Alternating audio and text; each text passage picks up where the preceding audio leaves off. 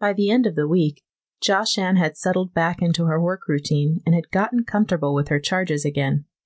Two of the herd members who'd been taking a turn for the worse had actually shown signs of improvement, lifting her mood tremendously.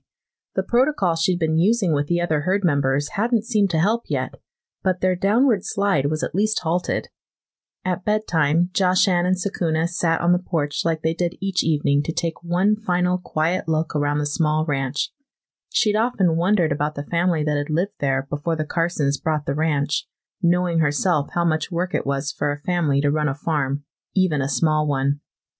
Come on, girl. It's getting late and the sun's still coming up at the same time tomorrow. Let's head to bed. Joshanne stood up from the old slat swing and reached a hand to the screen door when a noise around the side of the house startled her.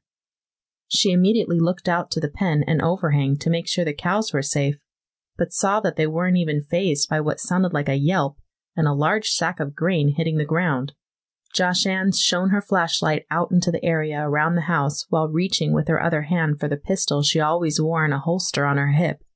It was part of the job out here, especially with her being so isolated and almost a day's ride from any kind of help. She had originally scorned the idea of being armed all day long, especially out here where she was pretty much on her own but her first few days in the cabin had been nerve wracking, as every little sound had made her jump.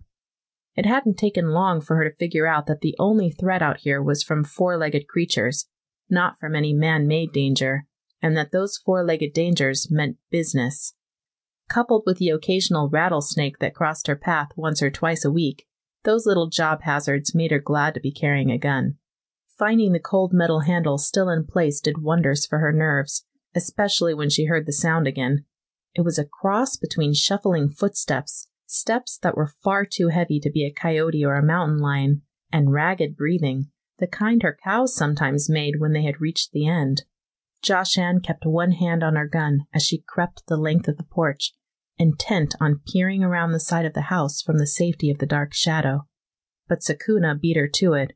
The dog had been vigilant from the moment they heard something crash, and at the next sound the fierce dog bolted from her place beside Joshanne and leapt over the wood porch railing in one springing bound. Before Joshanne could think to call her back, Sakuna's growl had turned into a large bark, mixed finally with the sound of screams and tearing fabric.